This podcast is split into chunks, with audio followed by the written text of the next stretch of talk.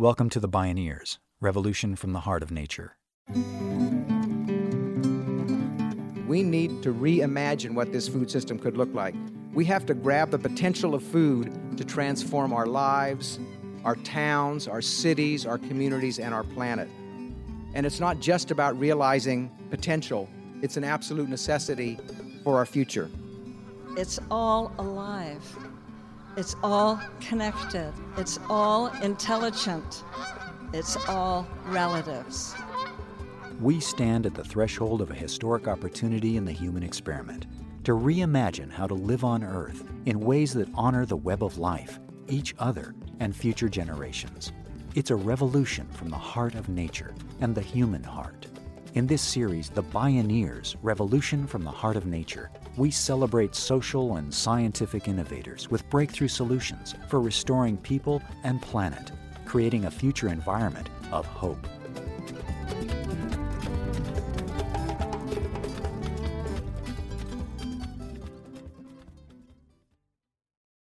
If you are what you eat, in the U.S., you might be SAD. That's S A D, the standard American diet.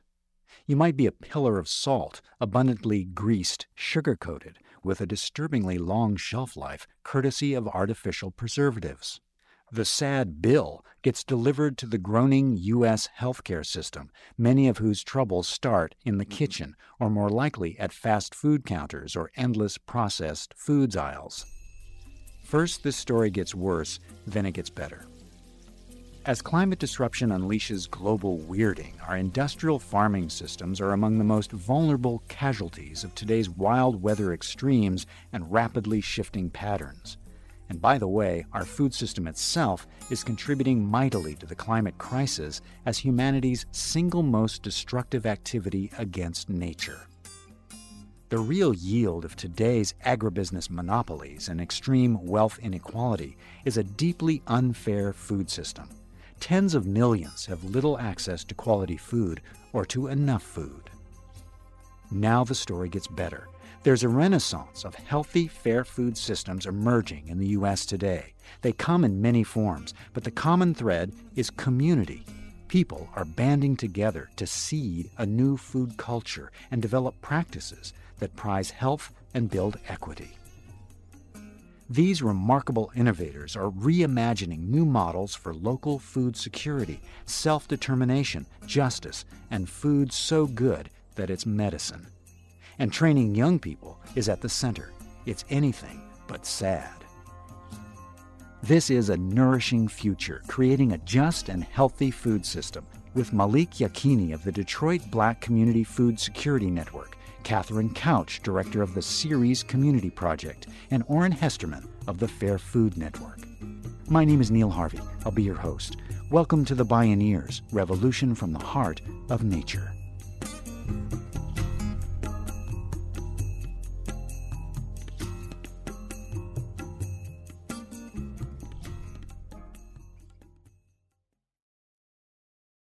I'm a child of the 1960s and the early 1970s, and probably most of you know the 60s was a time of great turmoil in some senses in this country, where many of the values were being questioned, and there was this revolutionary consciousness that developed. And so I am unapologetically a product of that time period.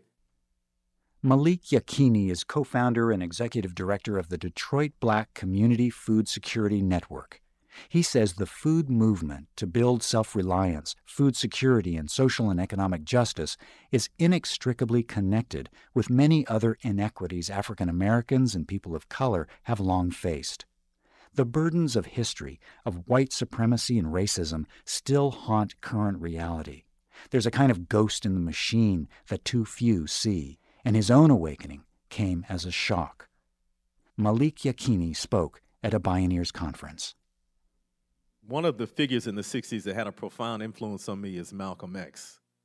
When I was in the eighth grade in 1969, a teacher played the entire LP record of a speech called Message to the Grassroots. But in this speech, Malcolm X talked about food on the slave plantations, the plantations on which enslaved Africans worked. he said that there were two kinds of slaves the house slave and the field slave. And he said that the house slave ate what they call high up on the hog. They ate more of the food that was similar to the master's food. The field slaves ate the kind of worse food, the food that was cast off, that the masters didn't want. So, of the pig, they ate the snout and the feet and the tail. In fact, there's an old saying in the black community that black folks used to eat everything but the oink. But so this had a profound influence on me because Malcolm X said, in those days we were gut eaters. And he said, some of y'all are still gut eaters. And so he really kind of shook my mind because up to that point, I hadn't really thought about food within a social or historical context. I had only thought about food in terms of whether or not I liked the way it tasted and when I could get some more. And so I started to think about food more critically within this larger context of society. And I started to make changes in my diet personally.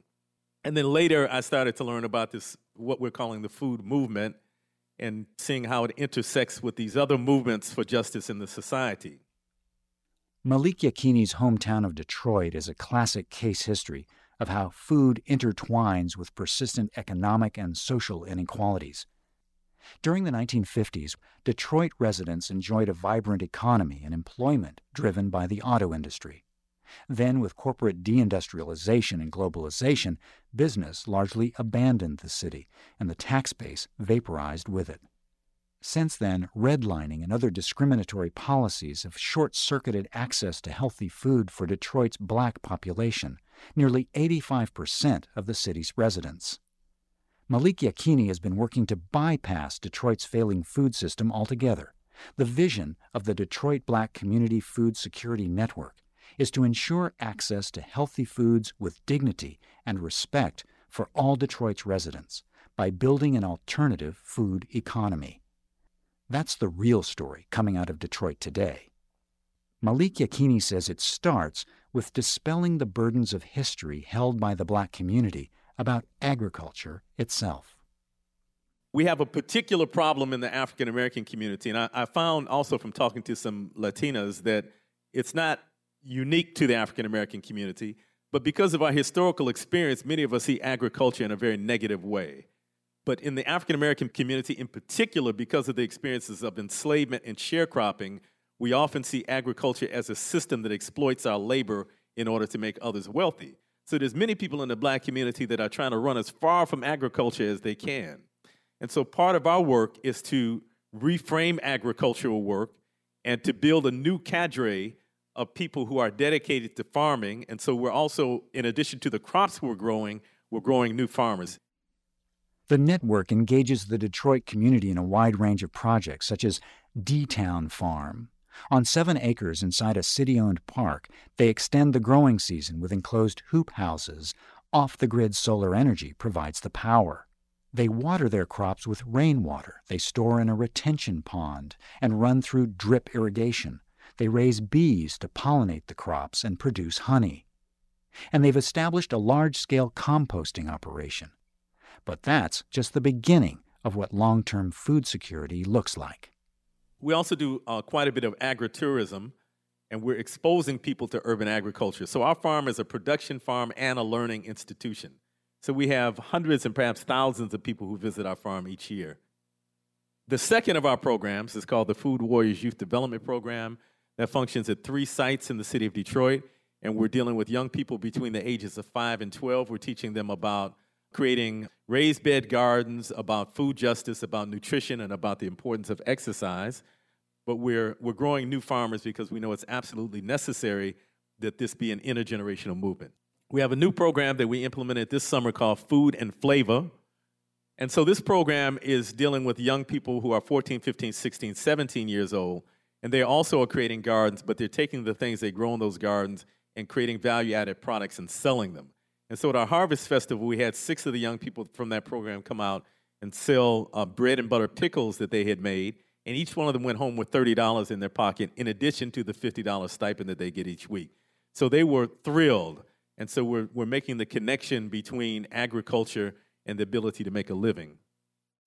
Malik Yakini says this intergenerational work is growing not only food, it's growing consciousness and agency.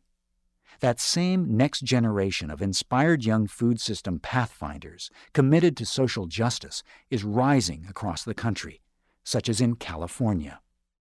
You know, when I first started Ceres, the number one question that I got was how do you recruit the kids? So think about what the assumptions are behind that question. There is such a conversation in our culture about young people being disaffected, uninterested, blah, blah, blah, blah, blah. We have found exactly the opposite. Young people are no different than you and I. They have the same deep longing to make a difference and to be part of their community as everybody else does. And we have four operating principles at Ceres, and one of them is young people are intelligent, responsible, capable, creative, and caring, and must be central participants in creating our collective future.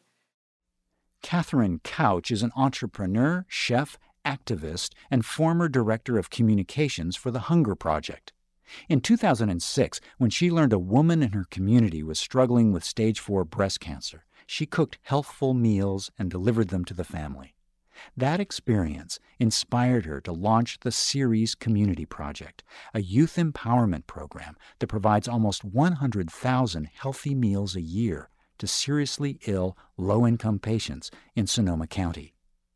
Cathryn Couch spoke at a Bioneers conference.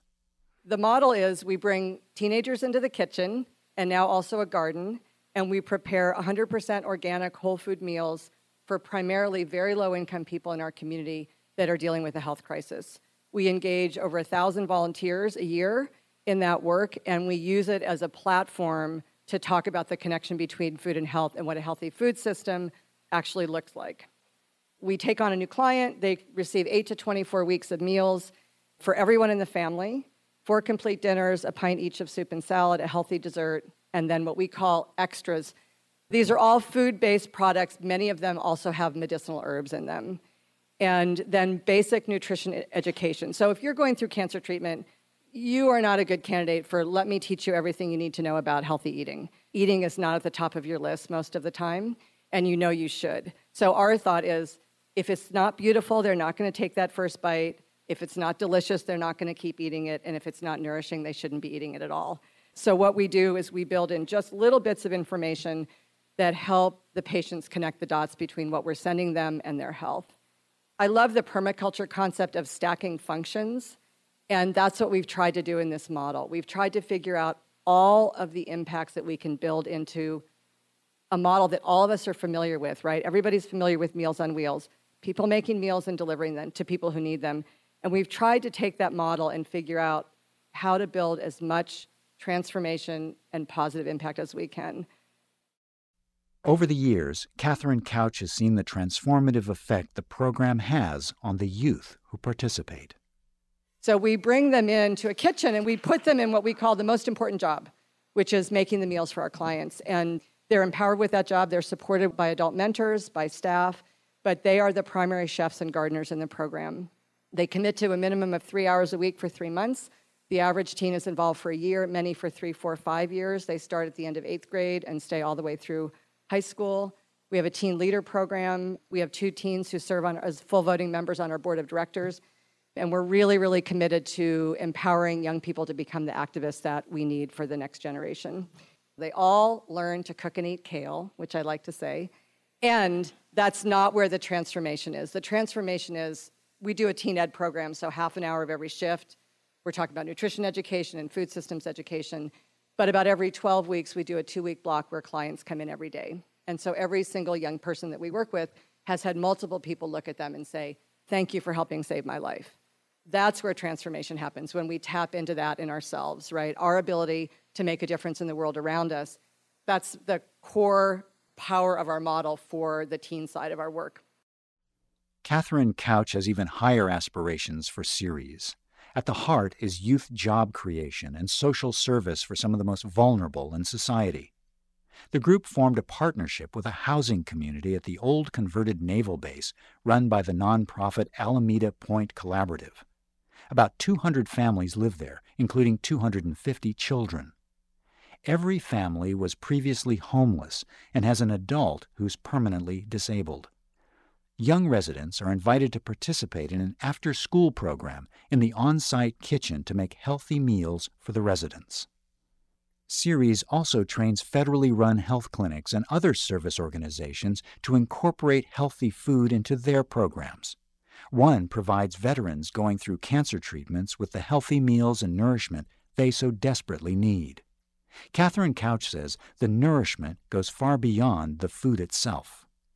And what we found is that this is with clients getting an average of 14 weeks of meals. When they were surveyed three months after leaving the program, had increased fruit and vegetable consumption by 23%. 75% had reduced the amount of fast and processed food and white flour and white sugar that they're eating. And 82% of clients had weight move in a positive direction. 100% said the food helped them recover. So, this is what happens, right? You get diagnosed with a serious illness. You are more motivated than you have probably ever been in your life to change your diet. And then what happens when you come to Ceres is for 8, 12, 16 weeks, you're getting these incredible, beautiful, delicious, nourishing meals. You get familiar with food that you weren't familiar with. You realize that it actually does taste good and most importantly, that you feel better when you're eating this way. So 93% they learn that healthy eating helps them feel better, and then 93% say that we helped reduce the social isolation that they felt. On the teen side, 50% more teens are encouraging their friends and family to make healthier choices, and 28% increase in the number of kids who are cooking at home. So, this is a model that's now been replicated in a number of communities around the country and has the potential to be used in a lot of very, very interesting situations where, where a population has a very high degree of chronic illness. And we can bring together intergenerationally young people, empower them to make food for people in their community, and begin to transform the relationship that that community has with food and with health. As Cathryn Couch and Malik Yakini are proving, transformational change is arising by meeting this basic human need through building community. They're replacing the sad diet with compassion, justice, health, and dignity because food can be medicine that also heals the community. When we return, we hear from Oran Hesterman about the ingenious innovations of the Fair Food Network and more from Malik Yakini and Cathryn Couch on what love's got to do with it. This is a nourishing future, creating a just and healthy food system. I'm Neil Harvey. You're listening to The Bioneers Revolution from the Heart of Nature.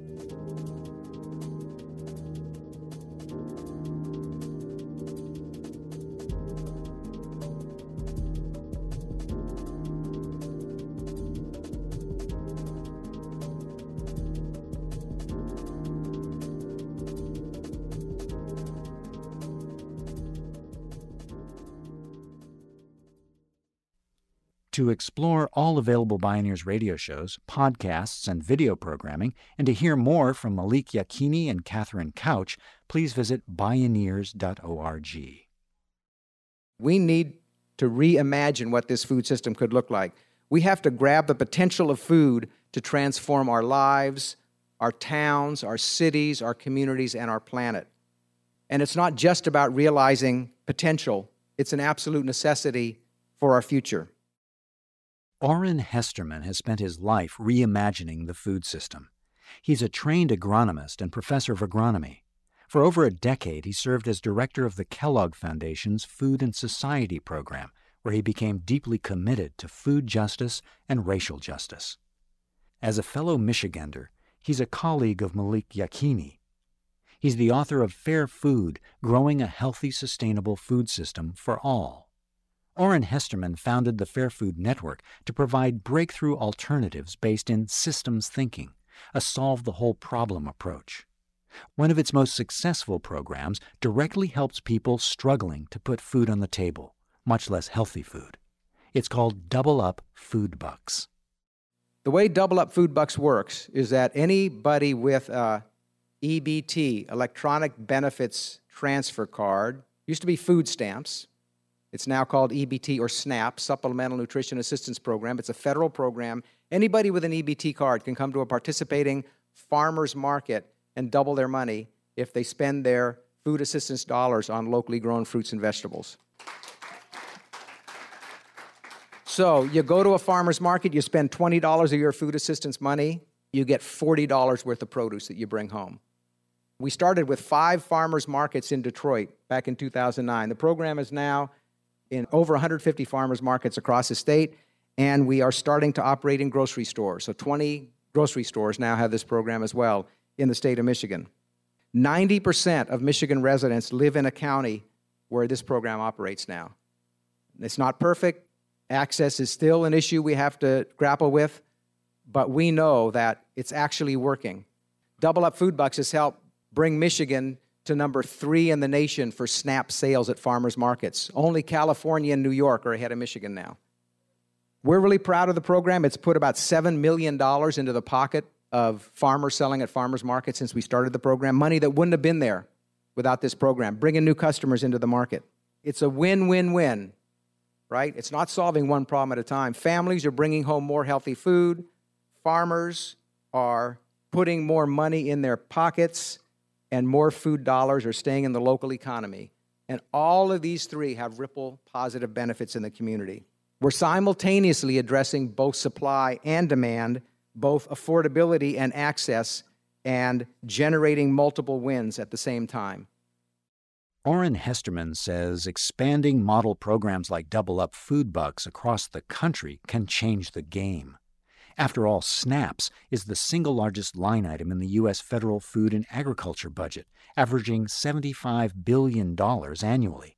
He believes that allowing as many families as possible to double their value at farmers markets and other healthy community based outlets is one more piece of the Fair Food puzzle. The Fair Food Network is also involved in Michigan's innovative Good Food Fund. It's providing financing and business opportunities to food enterprises that benefit underserved communities across the state by building an alternative fair food economy. And this kind of business model is springing up across the country. And that is a, another public private partnership putting together a pool of funds that can be used to finance businesses. And in the Michigan Good Food Fund, there are expressed conditions for borrowing money that have to do with how embedded is the business in the community, how many high quality jobs are being created, in what ways is racial and social equity being addressed by that business? So, really, a different model of creating access to capital than what we've seen before. Another model to check out is called the Daily Table. It's a nonprofit grocery store that was just created in Dorchester, Massachusetts, one of the lowest income neighborhoods in Boston. It was created actually by the former CEO of Trader Joe's. If you go in the grocery store, you're going to find, you know, sell by dates on most food. Well, most people think that that's the expiration date after which the food's no good, and that's not true. The FDA does not insist that food companies put sell by dates and, and by then you have to get rid of the food. It's a guidance that food companies are putting on for the retailer. But large retailers are not going to keep food on the shelf if the sell by date is tomorrow or the next day or the next day because they know customers aren't going to buy it. So what's happening is Doug Rauch is getting these large grocery chains, food companies to donate the food rather than throwing it out because a lot of that food that's either close to or at the sell by date ends up in the landfill. They're taking that food, some of it they're repackaging, and a lot of it they're putting into preparing healthy meals and selling it for very reasonable cost to the residents of that community. Oran Hesterman, Malik Yakini, and the widespread grassroots efforts in Detroit are helping change how local state leadership views the food movement. Detroit is beginning to see how urban agriculture and innovative food programs can serve as an economic driver and add value to the city the municipal government is increasing access for urban growers to city owned land. Malik Yakini and the Black Community Food Security Network have plenty more plans. One is the Detroit People's Food Co op to be owned by the community as an alternative to the capitalist model that he believes has failed Detroit and the country so badly. He sees very different values taking root. So, for us, the values that guide our work are love, and the love that we have is a love for creation and a love for all life, and an understanding that all of these things are interconnected. And so we love all of humanity. And then the second value that guides our work is justice. If work is not proceeding from a justice framework, then it's meaningless. We're not interested in replicating systems of inequity and systems of oppression, but we're interested in justice for all human beings and justice for all living things. Cathryn Couch. Food is an incredible vehicle for communicating love. And when I started Ceres in 2007, in the first year, we got all of these love notes from our clients. And, and what we heard was, I can feel the love in the food. And the second thing we heard was, my friends were cooking for me, my family was cooking for me, and that was really wonderful. But to know that all these people who don't even know me are making this food happen for me, it feels like the whole community cares. And there's a really powerful piece around that, right? Of feeling connected not only to others, but to the community that really happens through this model. Thank you so much.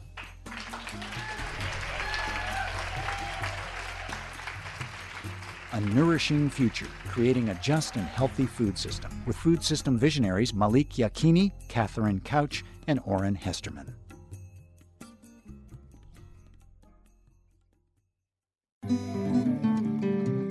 You can see and hear more from Malik Yakini and Cathryn Couch and explore more Bioneers radio programs, podcasts, and videos online at bioneers.org.